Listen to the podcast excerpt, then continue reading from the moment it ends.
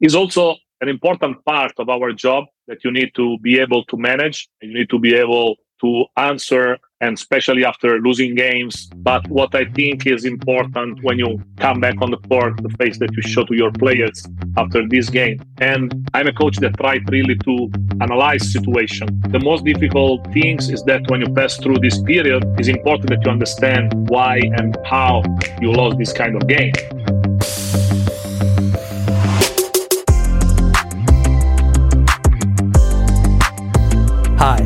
I'm Dan Krikorian and I'm Patrick Carney.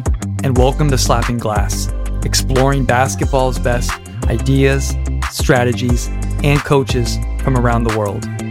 Today, we're excited to welcome Italian professional coach Walter De Raffaele. Coach De Raffaele is here today to discuss the philosophy, rules, and subtle tweaks to his 3 2 matchup zone. And we talk Princeton offense as a base to sets and real life coaching growth during the always fun start, sub, or sit. Costa Rica, Spain, Italy, Australia, South Africa. We're excited to announce our newest partnership with the world leader in international sport tours, Beyond Sports. Founder and former college and pro basketball coach Josh Erickson his team of former athletes have built the go to company for coaches looking to take their programs abroad. From the travel and accommodations to excursions and service learning opportunities, Beyond Sports does it all. For more information and to learn why more than 650 universities have trusted Beyond Sports, visit beyondsportstours.com and tell them Slappin' Glass sent you.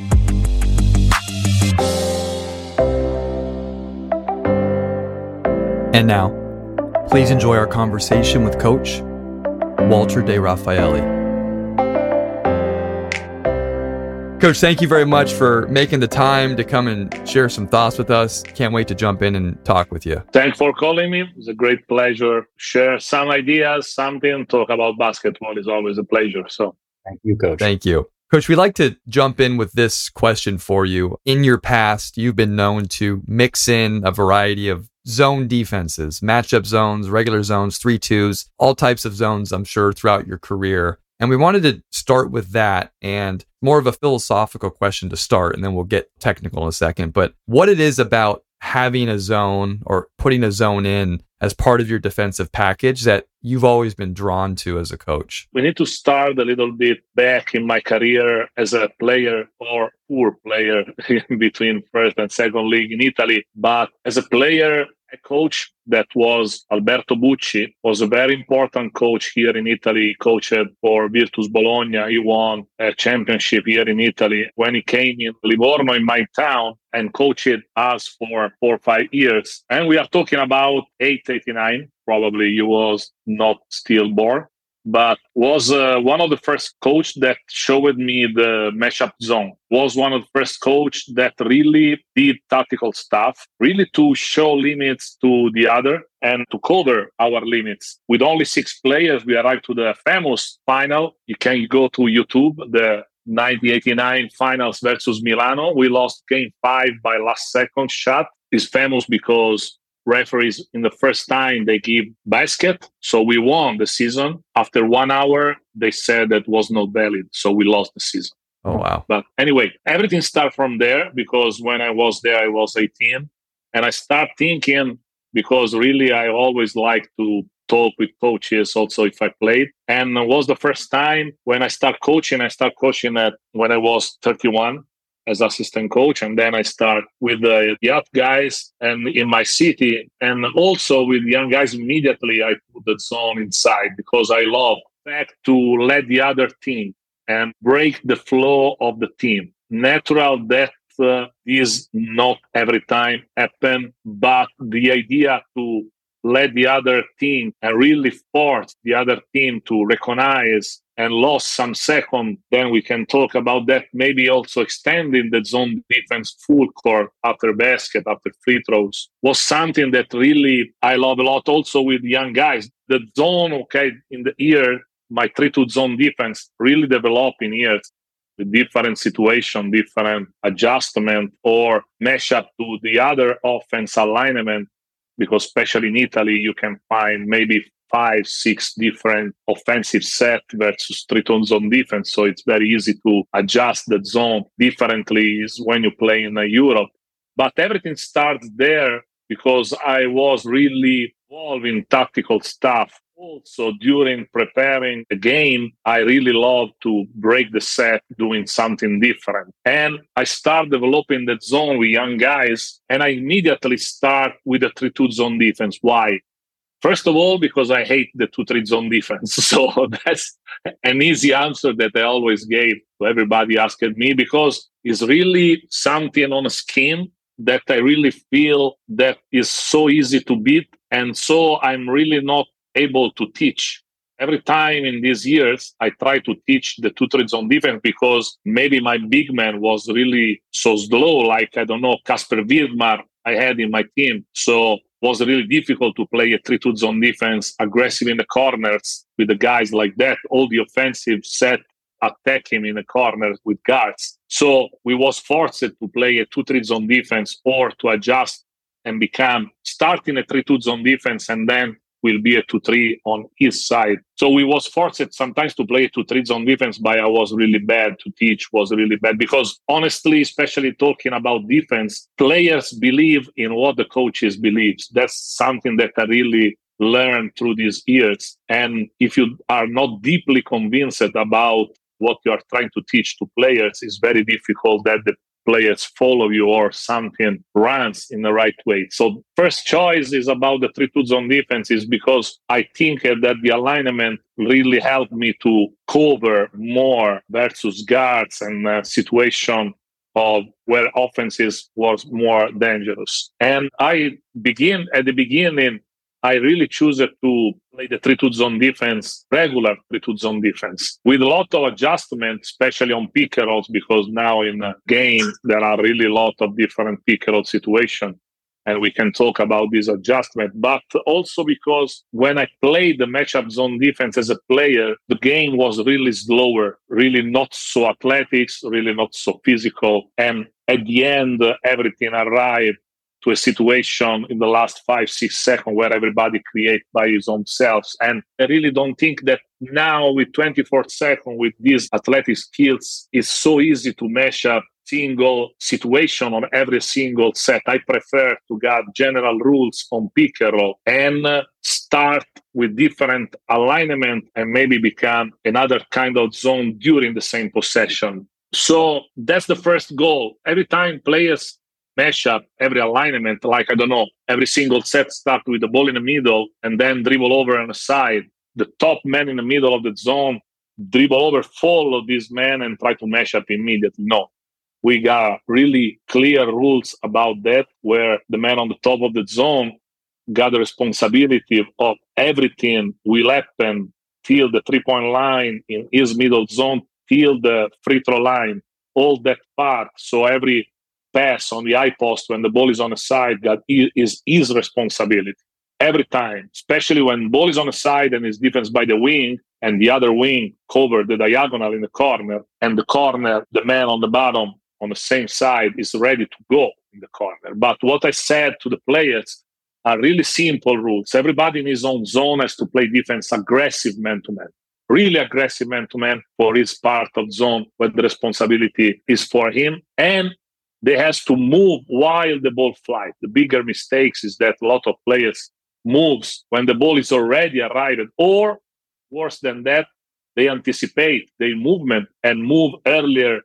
For example, from the wing to the corner, as I told you, many bigs got the habits, and this is need to coach, and then you can ask, we can talk about how we coach, but this is one of the bigger mistakes to move because the two bigs on the bottom are really connected, like with a group so they have to stay close, not more than two, three meters, and they have to move together while the ball flies. Natural that more you have pressure on the ball, more time you give to this guy to move. And if you anticipate all this movement, my zone is really something that really destroys us because everybody has to move in the right way. And you have to be connected also mentally because there are some rules that you need to really focus. Coach, if you don't mind, would it be possible to hear some of those rules? For example, we got rules about ball in the corner to the foreman side and the foreman on the bottom, go in the corner to the ball, we pass straight man to man. So every time the ball goes to the corner, we pass man to man. And from that point, natural that we try to mash up bigs with bigs, but it's almost impossible that this will happen every time. So could be that we got our foreman versus a guard. And so we really think about, depends on the player, we think about the blitz to reduce the mismatch immediately. And every ball screen that will happen, we switch everything. Also five with the point or point with the foreman. So we pass man to man and we switch everything. Then we think about how to react on mismatch that for sure will happen. Could be our big versus a point on the top, could be our guard versus a big inside. And natural that we practice and we prepare a situation where we try to trap for a big man mismatch, trap on top if we want to reduce the mismatch on top. And on this same situation, if, for example, we got another rules where the ball goes straight from the top to the eye post, naturally the ball is defensed by the top man, but the ball goes to the eye post, probably one of our big men is a little bit closer to the eye post if we have corner empty. Immediately we pass man to man.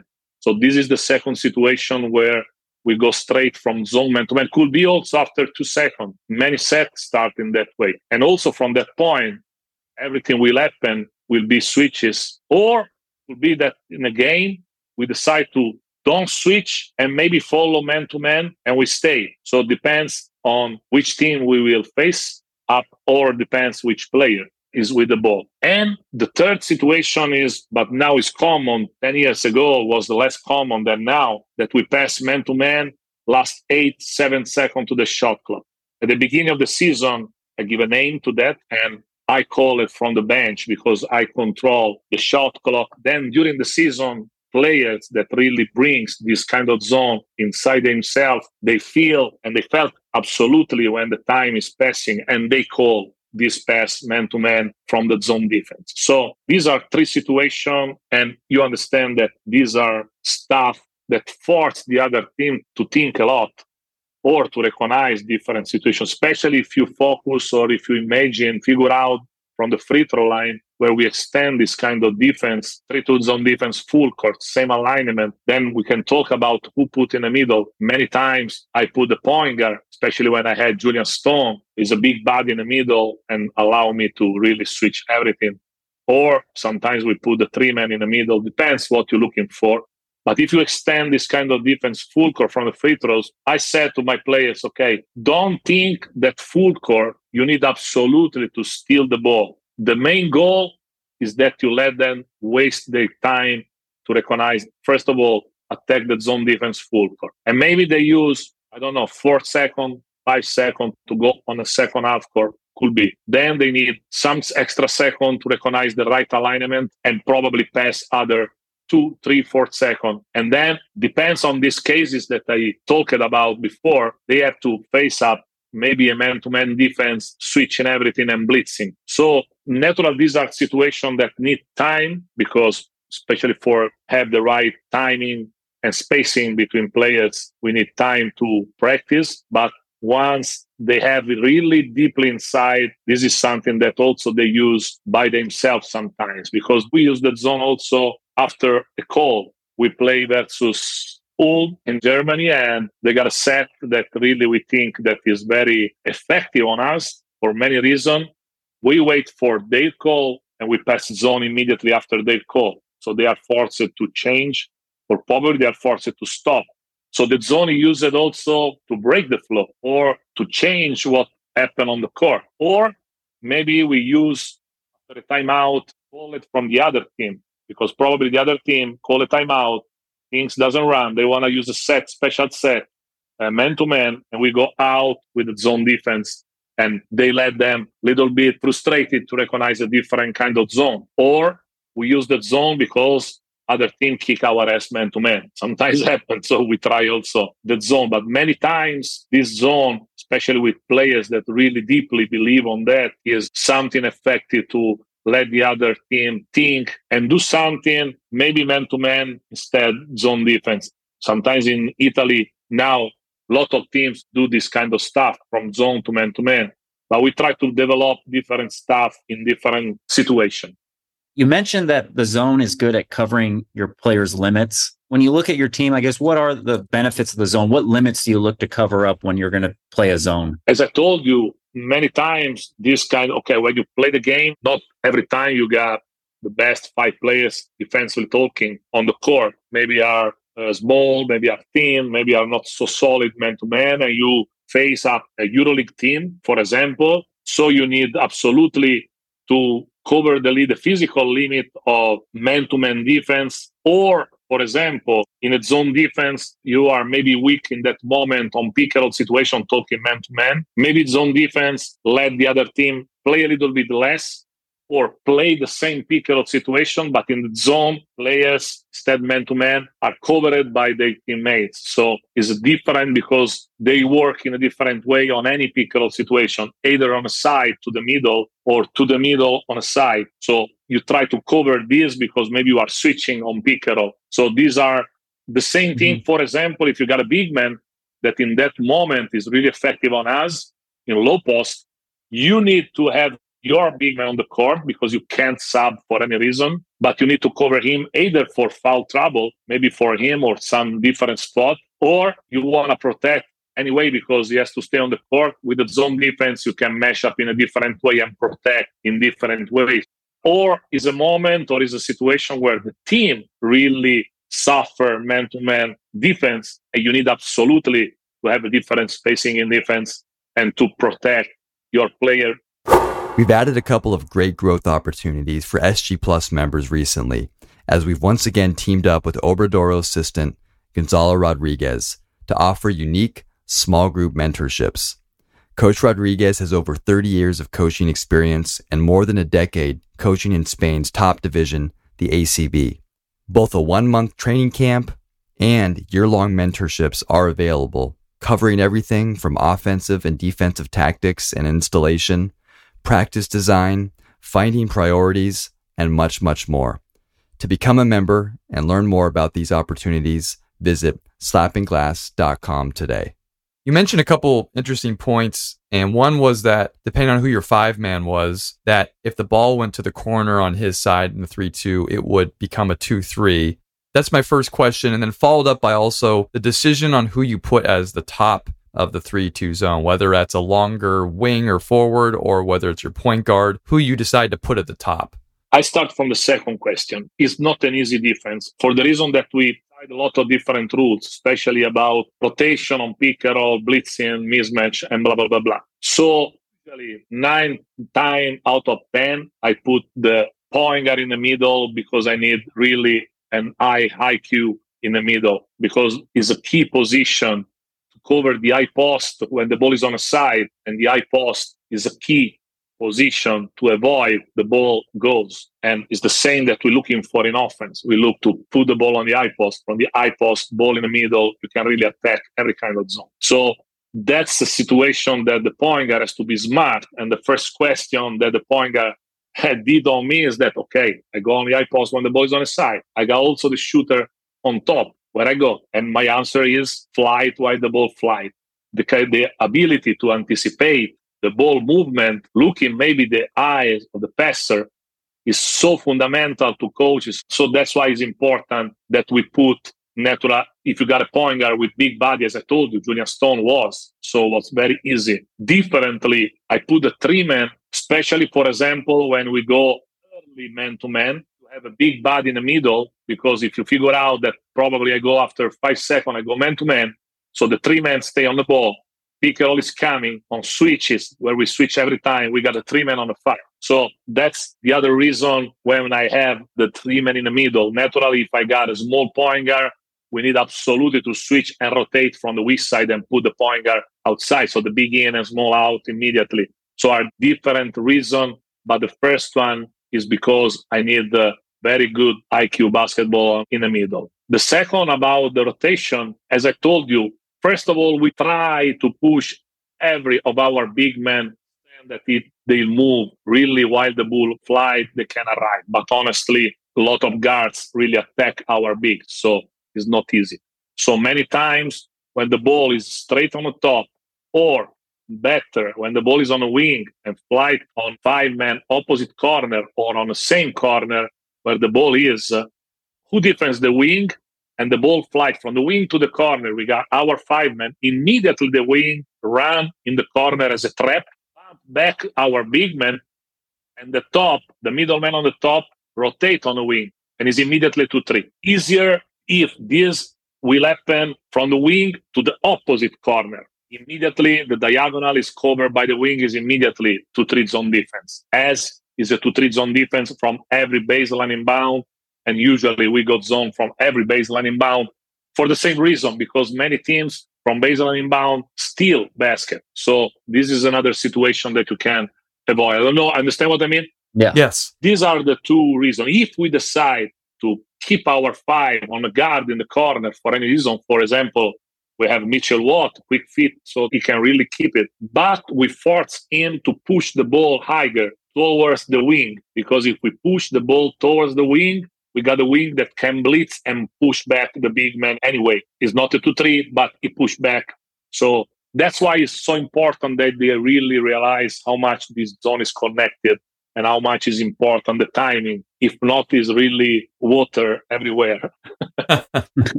Sticking on the defending the corners, you also mentioned that if it's a four man who's going to go out to the corner, that you'll just go straight man to man. Yeah. How did you settle on that or the reasoning behind that and getting out of the zone? Because we focus that, okay, could be that some games we decide to make a different decision. That's in every game that we prepare, we can decide something different.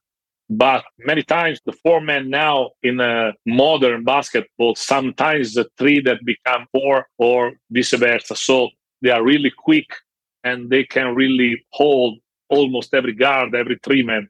So we realized that was really easier instead going to another kind of rotation, as I told you, push back, blitz, push back the foreman. What's easier on that side, do something, on the other side, do something else. So also for the offense, it's the same reason. The offense has to recognize, hey, watch out. On the four-man side, ball in the corner, maybe they go man-to-man, maybe not. On the five-man side, I don't know what will happen. They go to three, they keep man-to-man. So it's every time. But for us, these years, so with Austin Daye, that is not the best defender in the world, but also with him, we really pass man to man immediately. Natural. If we got, I don't know, Teodosic in the corner versus Austin Daye, probably we will blitz anyway. And we try to trap and force Teodosic to pass the ball out. Another technical question for me in the 3 2, and you mentioned the four or the five bumping out to the corner and probably the point guard at the top.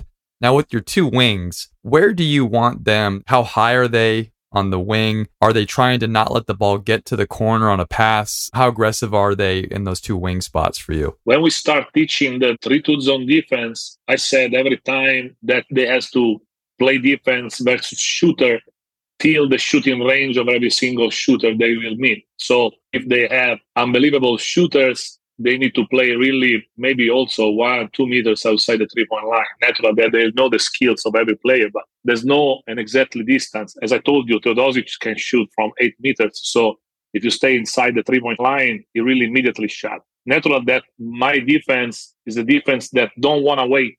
We don't want to wait the initiative from the offense. We want to attack the offense. So we try to be aggressive, sometimes also only with the point guard that extend the defense full court by himself.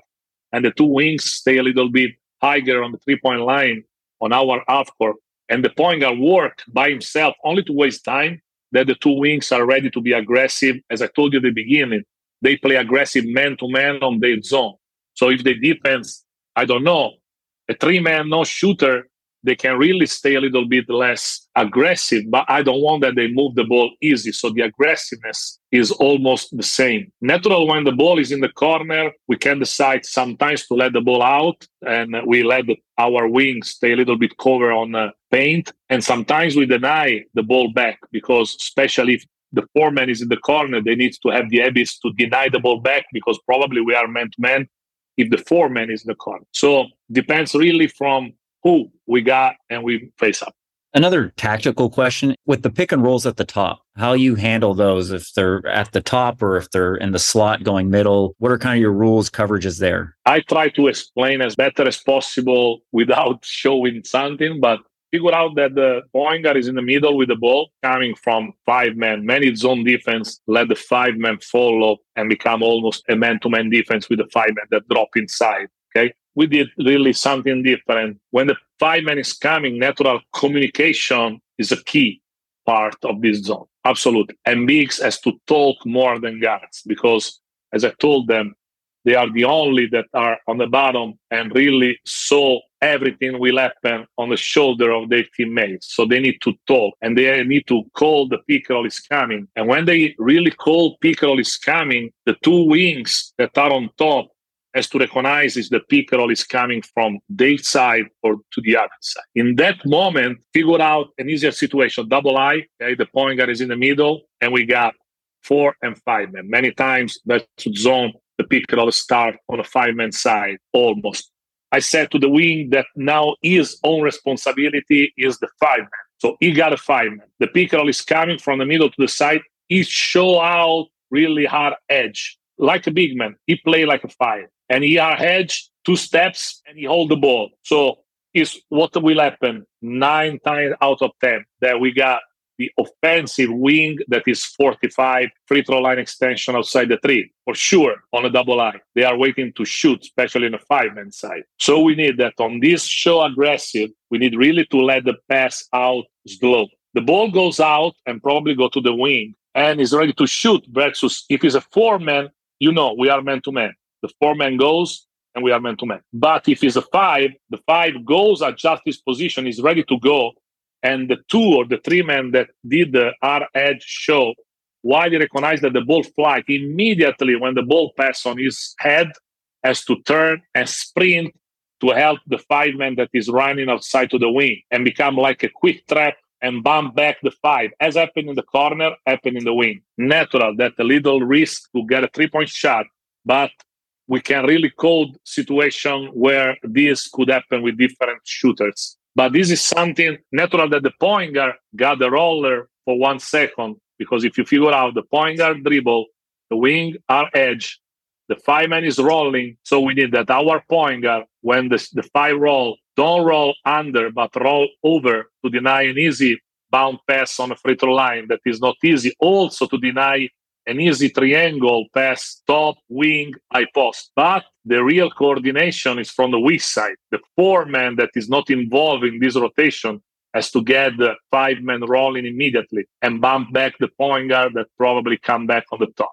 This is one of the key situations. Then, talking about that, we can decide, for example, no hedge, but only flat defense between guards, or do nothing and follow the dribble and you stay. That's maybe a matchup zone for that offense. Or double I, they start on a four man side many times with pass, end of back, flare, five men is coming. We switch between guards. So the wing got the ball, the five man is coming. That's a pick and roll from the side to the middle. So we don't play defense in the same way we force the ball defender to go over the pick and the top has to stand and back because many times the point guard is still in the middle to play the second pick and roll situation. Got it? Ball back in the middle. So our top has to stay in the middle because the ball goes back to the point. He get it.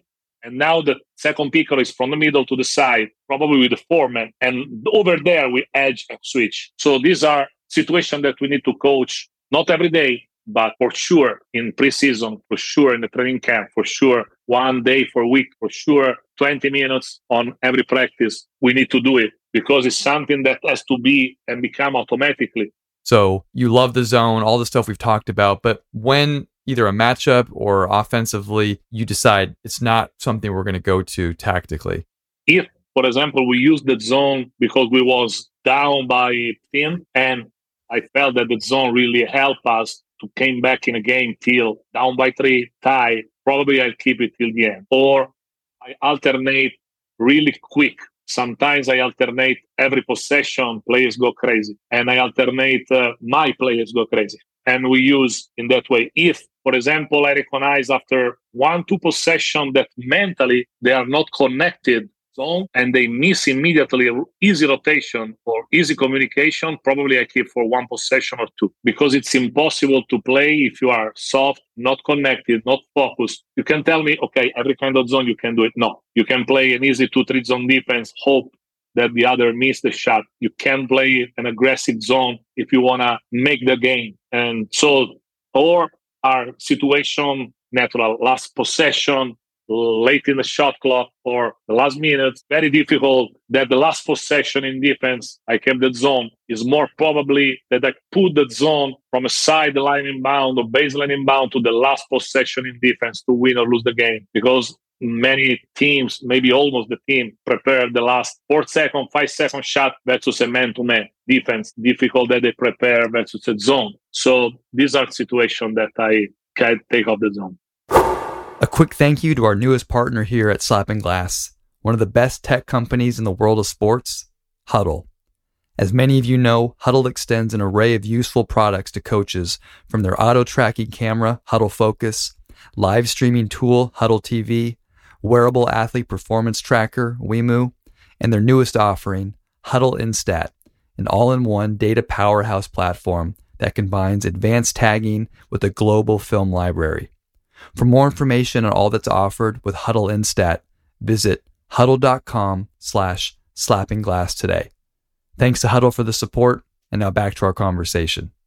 Coach, this has been great so far. Thanks for all your thoughts. We want to transfer over to a segment on the show that we call Start, Sub, or Sit. We'll give you three different options around a topic, ask you to start one, sub one, and sit one. And so, Coach, if you're ready, we'll dive in on this first question for you. Ready. Okay. Coach, this first one has to do with we're just saying this is about real life coaching growth. And so I'm going to give you three different potentially negative situations that can happen to a coach, but are actually positive for coaching growth. And so your start would be the one that you feel would offer the most potential for growth for the coach. So start, sub, or sit. The first option is a bad player coach confrontation. So you get into it with the player that in a way that's maybe not great.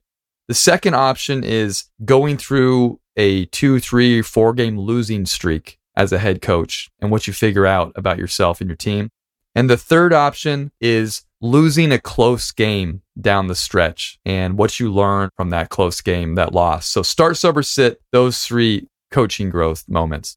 It's not easy, for sure, not the third one. I think that honestly is a middle way for me between the first one and the second one. If I had to choose as a coach, I think losing three, four, five games in a row. Because after that, many doubt comes out in your mind, many questions. Okay, I put on the side all the stuff like owners, fans, journalists, put on a side. We are talking is also an important part of our job that you need to be able to manage you need to be able to answer and especially after losing games. But what i think is important when you come back on the court the face that you show to your players after these games. Natural that many times i said the coach knows who and how really you lost the games. So under the shower you know that you as a coach lost the game. Many times happen that come back home and say fuck I lost this game because if I do this, I do that. But I know that I lost this game. Also close game,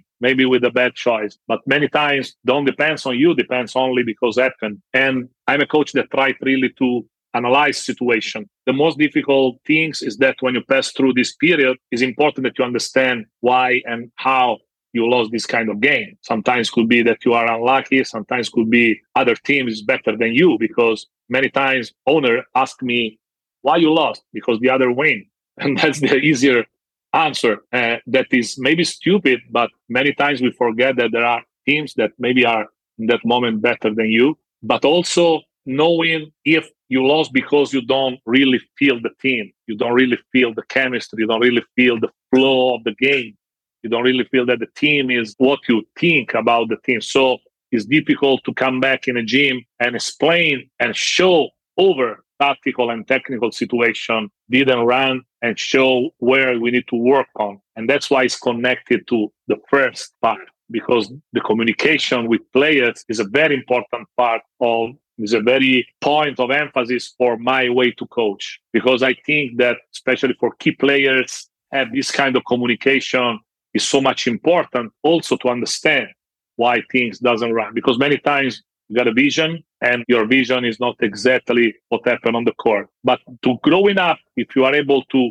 don't think that you have to change everything because you lost, that's so much important. Don't means that you don't have to change nothing, but you are the same coach when you win, you are the same coach when you lost. Natural that you are able to adjust your stuff, but don't think because in that moment, everybody you meet is a coach.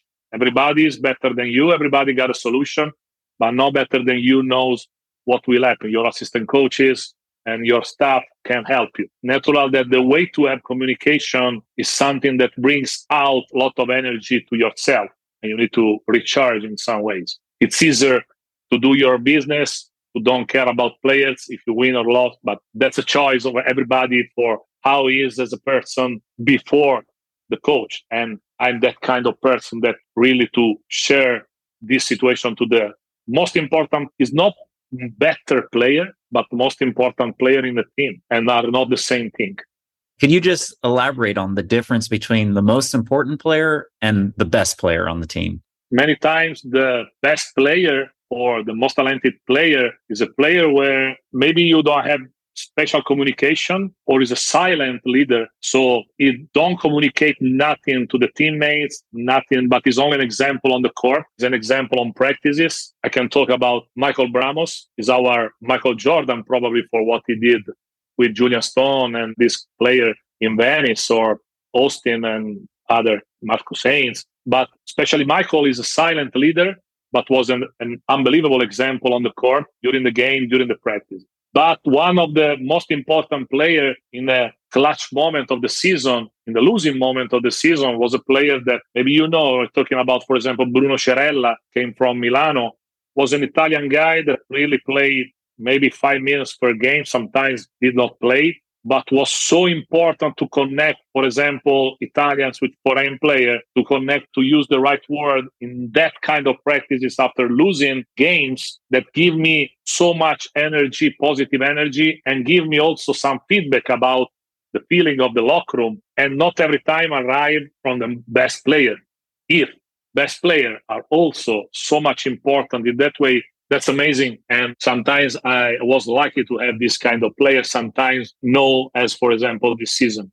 We're kind of connecting all of these three. And I liked what you said about the most important player in losing streaks and how you communicate and things like that. I'd like to go back and ask you about the start here and what you're learning through the losing streak and what over the course of your career, when your team is struggling, and you want to make a change, how you think about delivering that change to the team, whether it's going to be a tactical change, maybe starting lineup change, new players, where you're trying to figure out something new, what you've learned about how to communicate that in a way that doesn't break the whole thing up and lead to more losing. Players are smarter than people think.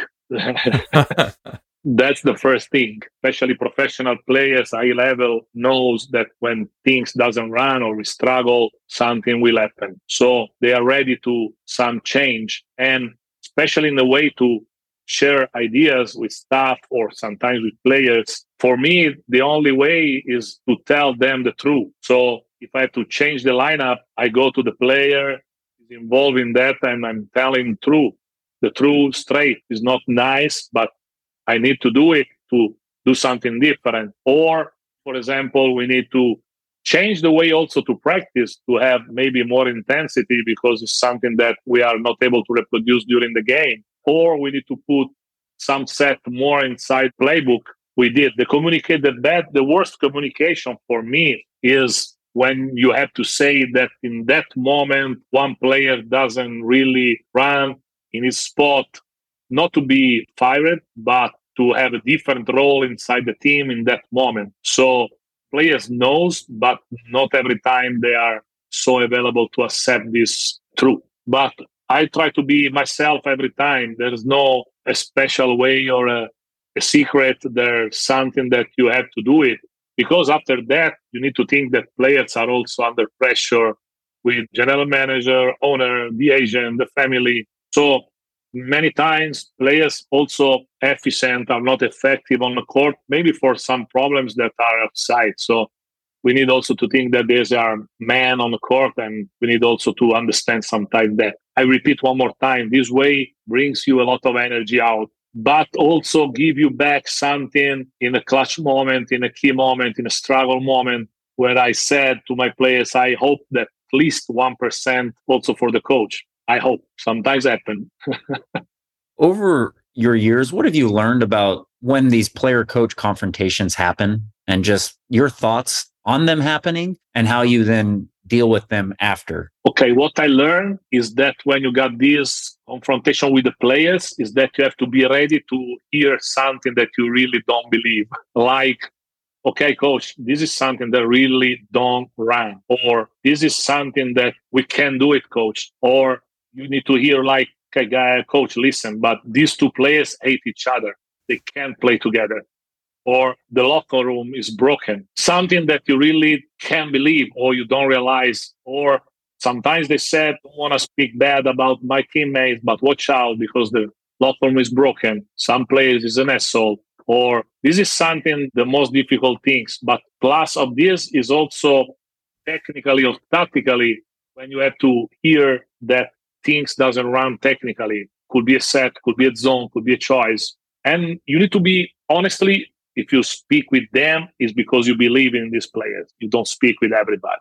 You don't give the license to say everything to everybody. Me, no, for sure. But so probably you got confidence and you believe so much in this player that you are also available to listen, not only to give them your message. You need to bring their message and try to find a way because sometimes it's, all, is also a big fight on that. So and this is the biggest thing that I learned from players. And once you are available to really listen, that is not only to stay there, but is really listen, not hear, but listen, and is totally different. If you are so available, you can really manage with your stuff and really understand if this thing mesh up with your idea and try to find a way without change everything. Maybe sometimes it's like coach, we are really tired to this fucking meeting on video or uh, understand what I mean?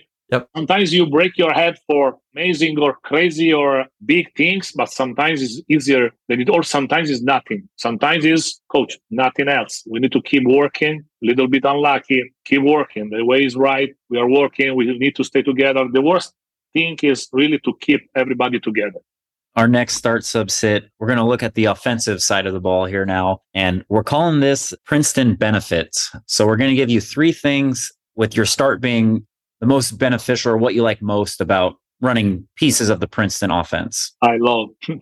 okay. Then this is right up your alley. Here we go. Option one is the cutting that is involved in the offense. Option two would be the elevated spacing, lifting up off the baseline. Option three would be just the ability to set up pick and rolls, get into more dynamic pick and rolls. Okay, you touch a system that I really love from maybe more than 30, 25 years because it's one of the systems that I start using with the young guys. And I think that Princeton offense, either with big man start on a free throw line or big man start in the low post really develop players. Is one of the best system to develop players to develop young guys but also veterans for one simply reason because except for the five men all the other spot everybody can play in every spot and everybody can really look for everything with ball in his hands with cutting with play pick and roll either i love pick and roll four and five. So really is a system that really develop the players in different ways. I think that the first one, cutting, is one of the most important things because you learn how to play off the ball. Usually we have in our system the Princeton offense, one of the basic system offense. I got numbers of option on that and we develop in years. And we start with calls, become like 20 calls for the Princeton offense, but the goal is, especially with young guys, is to cut every calls and only read. So dribble entry, guard to guard pass, guard to wing pass, dribble entry from the guard to the wing, high post entry pass. And this is something amazing if you teach to the players to cut in the right timing, to post up, to recognize advantages. Natural that the second one for me is the pick and roll player because this is another uh, system that really develop and teach how to space the floor and how to attack advantages either on our edge defense, on pick and roll, how to react, how to move on baseline cut or to flat or switch on drop defense, either in the middle or on the side. So if I have to answer, I choose the first and the last, as in this case. I'd like to ask a question about just implementing the Princeton. And you mentioned there's so many variations. You usually will start by making it calls. I guess kind of your process of how many calls are you giving them? How do you start to build it? Like, let's say in an ideal world, by the end, it's all read react and they're just playing. I usually start as a global, so five on zero, definitely focusing the position.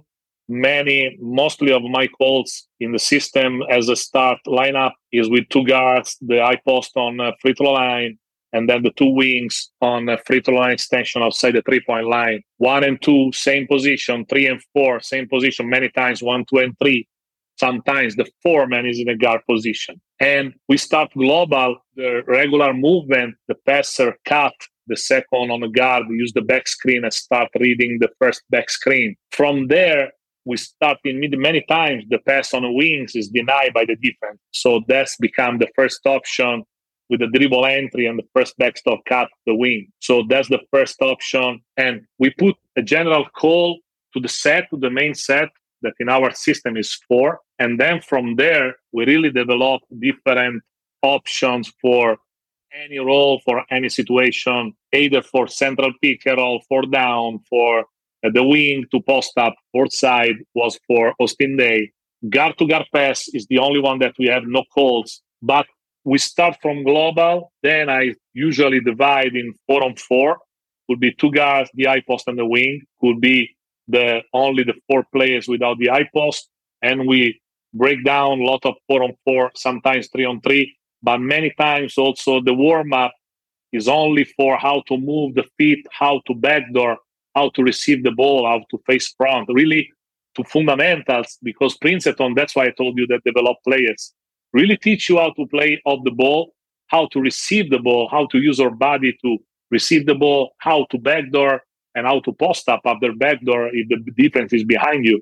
So we start many practices with warm up that are one on all, and we teach technique, only technique. Also, technique about bigs to receive and go far away from the defense and face front to have good backdoor pass because many times the five man is not so a good passer. And then we come back to the global system. You did mention you just like to run four five pick and rolls. I have a guess, but I'd like to hear why you like the four or five pick and rolls. For the same reason that I told you, I like everything is strange. I like play. Sometimes I play five pick and roll with a four because I think that every time you are able to, okay, you need players that really open the mind. That's the first step that I told you. But for example, Austin Daye was amazing about that. And he really also opened my eyes on many situations. Is another point on the court. If you are able to run this kind of pick or figure out in transition when you play pick or four and five as a drag situation that force or a switch to attack immediately with a five or an eyes on top for him that is able to attack but also to create some difficulty to the defense because they are not able to recognize, for example, a, a double delay screen, pass to the four, the point guard screen, and then screen the five. So probably it's a triple switch. And the pick and roll is playing by four to the one to the five. Switch is a three point shot. They switch. Probably we got the point guard versus the five, or the five versus our four man natural the foreman has to have some real skills, dribbling, passing, cool IQ, basketball IQ. And because not everybody can do it, because if not, uh, it's so dangerous that you create problem. But if you got an unselfish player, but especially a ball handler, I think is really amazing.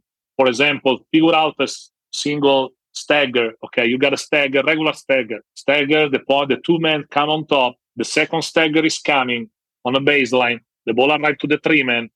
Okay, the fives keeps going screening for the four. The ball arrived to the four, and now everybody clear out.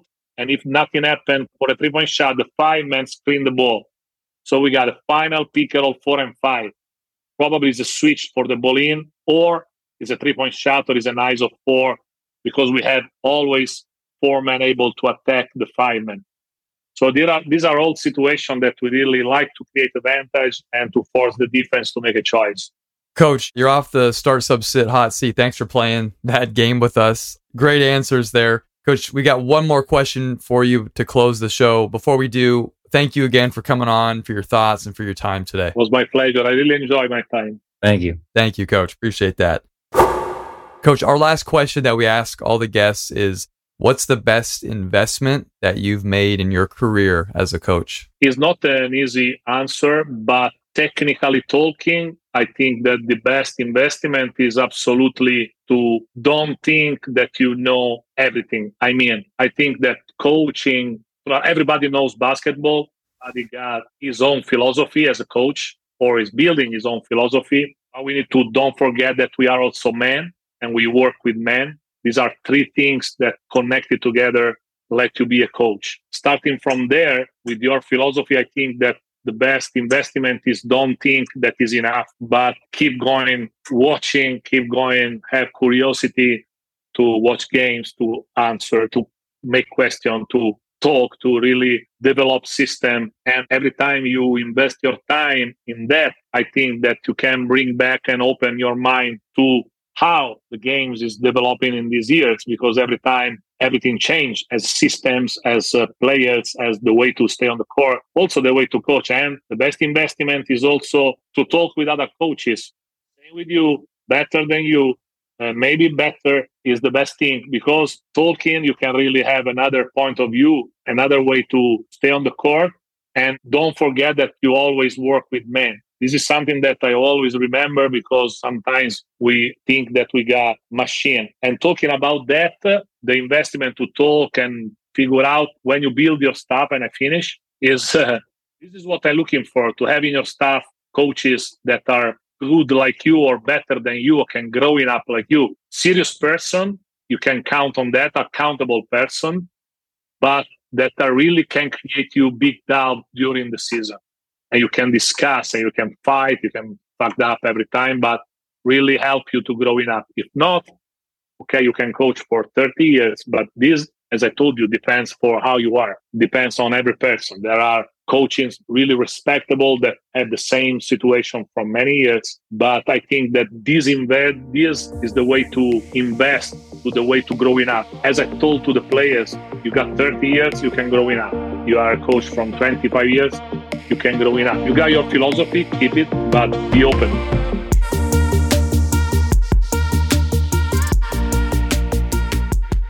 All right, Pat, you know, oftentimes at the end of these conversations, we're just kind of in this zone of just so many thoughts and questions and want to keep exploring a little bit more. And mostly because it's just when you get to talk to somebody like Coach De Raffaele that just think the game at such a high level and yeah. so nuanced and honestly sometimes so different maybe too like and we'll get into some of the his thoughts on just playing a little bit differently. It's always fun kind of stretches our minds for sure to their limit. Yes definitely. And i wrote down i mean i think if i had the theme for this conversation was he likes to play strange you know to kind of use his words and yes it does come across and you know, obviously our research and watching his team, a lot of the feedback or suggestions we got from other coaches in preparing was that he likes to mix it up. Yep. That definitely ring true in this conversation. And I know as we start to get into it, just all the different ways that he can change the defense to match kind of the opponent, to hide their weaknesses, take away the opponent's strengths. So, like you said, then it goes back to just these high level guys and kind of just getting a chance to sit in their minds for an hour and hear them talk about all these things and the rules and why they do things it was really enjoyable today. Yeah, and a backstory of why we went with the matchup zone and three two and all that is we've you know kind of been able to reach out to some coaches that have coached against him throughout the years, know his team well, and mm-hmm. They were able to say, hey. this was always an issue, or this was something that he just did really well. That as an opposing coach, you had to prepare for, knowing they were going to throw these 3-2 these matchup zones at you and you had to really prepare for it and so it was fun to pick his brain right away honestly like what i like why he thought the 3-2 was better from the 2-3 and then i mean he gave kind of a master class about all the different reasons why and how he preferred to do it i liked your question too uh, because he alluded to he thinks he can protect the five or keep the five more at home in the 3-2 and keep more speed and favorable matchups on the perimeter. So I, I like too when he said that sometimes it'll morph into a 2 3 when it's on the five man side. And I enjoyed that conversation when you followed up and how they do it with kind of bouncing the five out and momentarily trapping corners. Yep. You know, another thing when we were, again, knew we were going to talk about these matchup zones, you brought it up just like how teams can play with force or aggression Mm-hmm. when you're playing a zone defense. Cause sometimes, you know, maybe the stereotype is everyone just kind of sits back, looks pretty in their spots, and you're more reactive. So he was right away on that. I mean, I think one of the early things he said is, of course, if the player is in your zone or your area, he wants ball pressure. But then, especially with how aggressive they are on the pick and rolls and how they defend the pick and rolls, but he said like just hard hedging. So, Mm-hmm.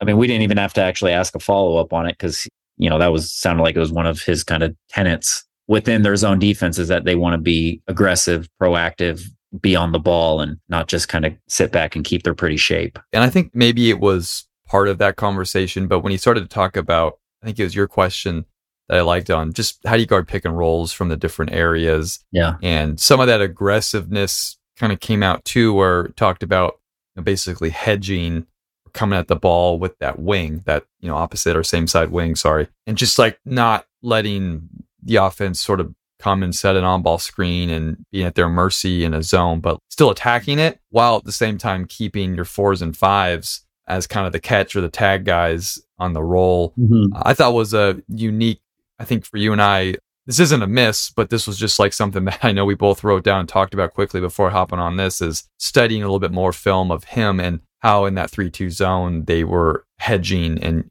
guarding pick and rolls. I agree. And I wouldn't call it a miss because I think both of us would have loved to go down that rabbit hole. But I think we're, I give him credit because I thought he did a really good job of explaining the situations. Mm-hmm. Uh, but I think we're always mindful when we get in these tactical conversations. If we go so deep into the weeds, it can even get confusing for us, you know, if we're not on the court or we don't have a board. Right. So I give him credit. I thought he was really clear and we were able to follow the situations. Maybe going deeper, I think we're always hesitant just because, yeah, maybe it gets too confusing. And it's like, we got to remember this is a, the medium we're on. We, we do want a couple people to listen to the episode. You know, like, yeah, yeah, exactly. Us. Yeah. um, we want, It might be tough for our moms Yeah, too exactly. at that point to really yeah, we appreciate them sticking around, but that, even that one for them. around. Um, yeah. But start, sub, sit. You and I beforehand were we had fun discussing these. I'll kick it to you either one to start with as far as a takeaway. Yeah, I really enjoyed the real life coaching growth conversation. I thought he was excellent. And just talking through a losing streak and kind of the realities of it and the decisions you face or what you think about. And I liked then getting into the conversation of your most important player versus your best player. And it's a conversation we've been having a lot just with leadership and the standard setters versus like the vocal leaders and how and when you're in a losing streak, he said communicating with the vocal leaders who he was saying your most important players are probably more critical at these times because they can hopefully transmit the message, keep the belief, keep the locker room intact. And so I appreciated that distinction and just hearing why he labeled that guy your most important player. For sure. And I'm glad that you followed up and asked him to go deeper on that. I think because, yeah, that was an interesting statement. I agree with you. I think that question you and I were talking about beforehand, the kind of real life coaching stuff, you know, as we're recording this, we're in the middle of sort of the off season growth phase for everyone. And Hmm. we're super fortunate here to get to talk to coaches all over the world who are trying to improve in the off season and hear their thoughts and what they're thinking about and what they're watching and you know clinics they're going to all the stuff that's really really good for development but we were talking about you know the best things sometimes are when you mess up when you fail you know when you're losing when you lose a close game when something doesn't go well with the player confrontation i think like for you and i it was interesting to hear him who someone who's been in it for a long time talk about that losing streak and how it just helps define you as a coach and what you believe in and sort of the unpredictability of coaching itself as far as just wins and losses can be a bad bounce here or there. So Talking about misses, because in his best investment, I'll set up when we were coming up with this question, you had mentioned too, coach to coach confrontation, the head coach with your assistant confrontation. And in his uh, best investment, he mentioned the importance of having sometimes those coach to coach confrontations or being able to have discussions and arguments Mhm. over them. So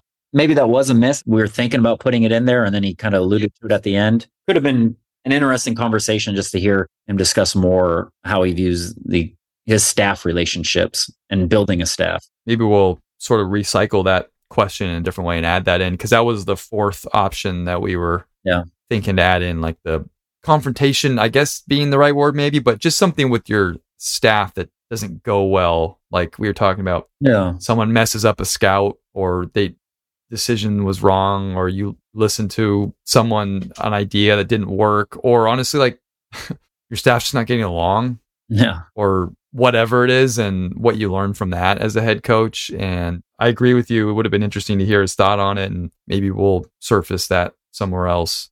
I think there was a lot of ideas that can kind of come out of just that umbrella of a question. So I'm sure we'll we'll use it again. Start, sub, sit, trade. We should have added a fourth. yeah, just, yeah.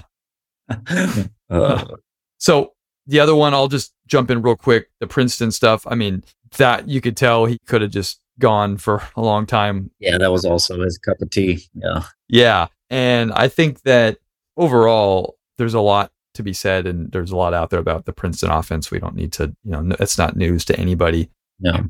But I think what we always like to get into is the Princeton offense on its face is one thing, but I think how a coach like him thinks about it in a sense of building other parts of his offense and why you do it. That was really a point of us asking those different questions is like, what is it about the Princeton itself that is most valuable to setting up your offense? And he mentioned being able to teach those four guys, especially to play the player development side of it and becoming good players. I give you credit because you were good too when we said it, putting down setting up the pick and roll. And I mean, that was his sub. And you know, kind of what you thought when we were thinking this question through is, and he alluded to just the ability to get into different pick and roll actions, get a little bit more dynamic into them. And then I guess where he finished and where he started just with his strange theme that he just likes to play strange is then it allowed him to to get into some four or five pick and rolls just why he likes those and the confusion and being able to create mismatches out of them to kind of bring it full circle with playing strange. Yeah, and the Princeton does offer some opportunities where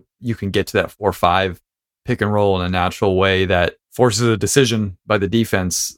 Like you said, if they want to switch it, yeah, that is fine with him to have usually an athletic and skilled four be able to go at their five. Yeah. Just to put a bow on it too with the pick and roll stuff. Tom Izzo, Michigan State for years, and I know there's others out there that run it, but they've always run kind of a nice chin series that, you know, after that shuffle or back screen by the five flows into a high like middle pick and roll. Hmm. And it always gets that defensive big dislodged from the screener because they have to help for a second on that back cut. Now you're not worried about the hedge as much or there's just a little bit disconnectedness with that on ball. And so i just think like setting it up that way allows the team to kind of dictate the pick and roll. So fun to hear him talk about that stuff there. You know he mentioned visiting us uh, when he's out here. He's got invitation anytime he wants. I think you and I can. Standing invitation, absolutely. Yeah. yeah. We'll meet him wherever to talk some more strange basketball. Strange, but good basketball. exactly. Yeah. yeah. so, well, Pat, there's nothing else. Let's do it. Thanks, everybody, for listening, and we'll see you again next time.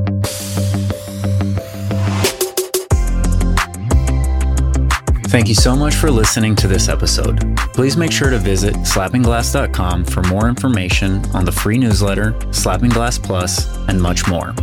Have a great week coaching, and we'll see you next time on Slappin' Glass.